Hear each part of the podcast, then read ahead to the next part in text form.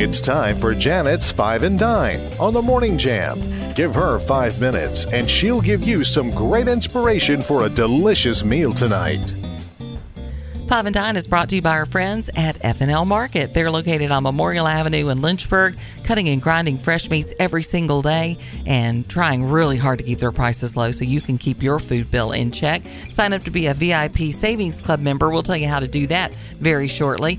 And they have everything you need to keep your pantry fully supplied, mm-hmm. including everything you need for today's delicious weekend recipe. Yum. It's a candy bar pretzel cookie. Yes. It's so good and it's kind of different and it's really great to take to whatever fall outing you're going to. Mm-hmm. You're going to start by preheating your oven to 350 degrees, line two bake sheets with parchment paper, and you're going to sift together two cups of all purpose flour, a teaspoon of salt, a teaspoon of baking powder, a half a teaspoon of baking soda, and set that aside. Then, with your stand mixer, you're going to cream together a cup of butter, a cup of light brown sugar, and a cup of granulated sugar. Then you're going to add in your peanut butter, mm. two thirds of a cup of smooth peanut butter, two teaspoons of pure vanilla extract, and then two large eggs. After you get all that incorporated, you're going to work in those dry ingredients until it's all mixed together. You've got this beautiful dough. But then this is where the magic happens. Okay. You're going to take a spatula and you're going to fold in one 11 ounce bag of Snickers that you've cubed. You can also use Baby Ruth bars, but I like Snickers better. Okay. Then you're going to add in a cup of chopped pretzels, a cup of cocktail peanuts because you get that sweet and salty with Okay. that. Yeah, yeah. And then a cup of milk chocolate chips. If you don't like the milk chocolate, you think it's going to get too sweet, you can go to the semi sweet, which is what I use. And then you're going to mix all that together. You're going to take your scoop and put that dough on your bake sheet.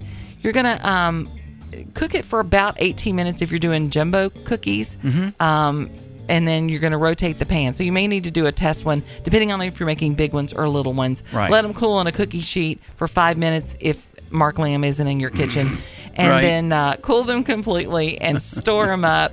Um, or just remember, the larger ones are going to take longer to bake, and likewise the smaller ones less time. You want to see that recipe? Go to Facebook, type in Janet's Five and Dine. You'll find this recipe and all the recipes that we share. Brought to you by F&L Market, where their meats are a cut above.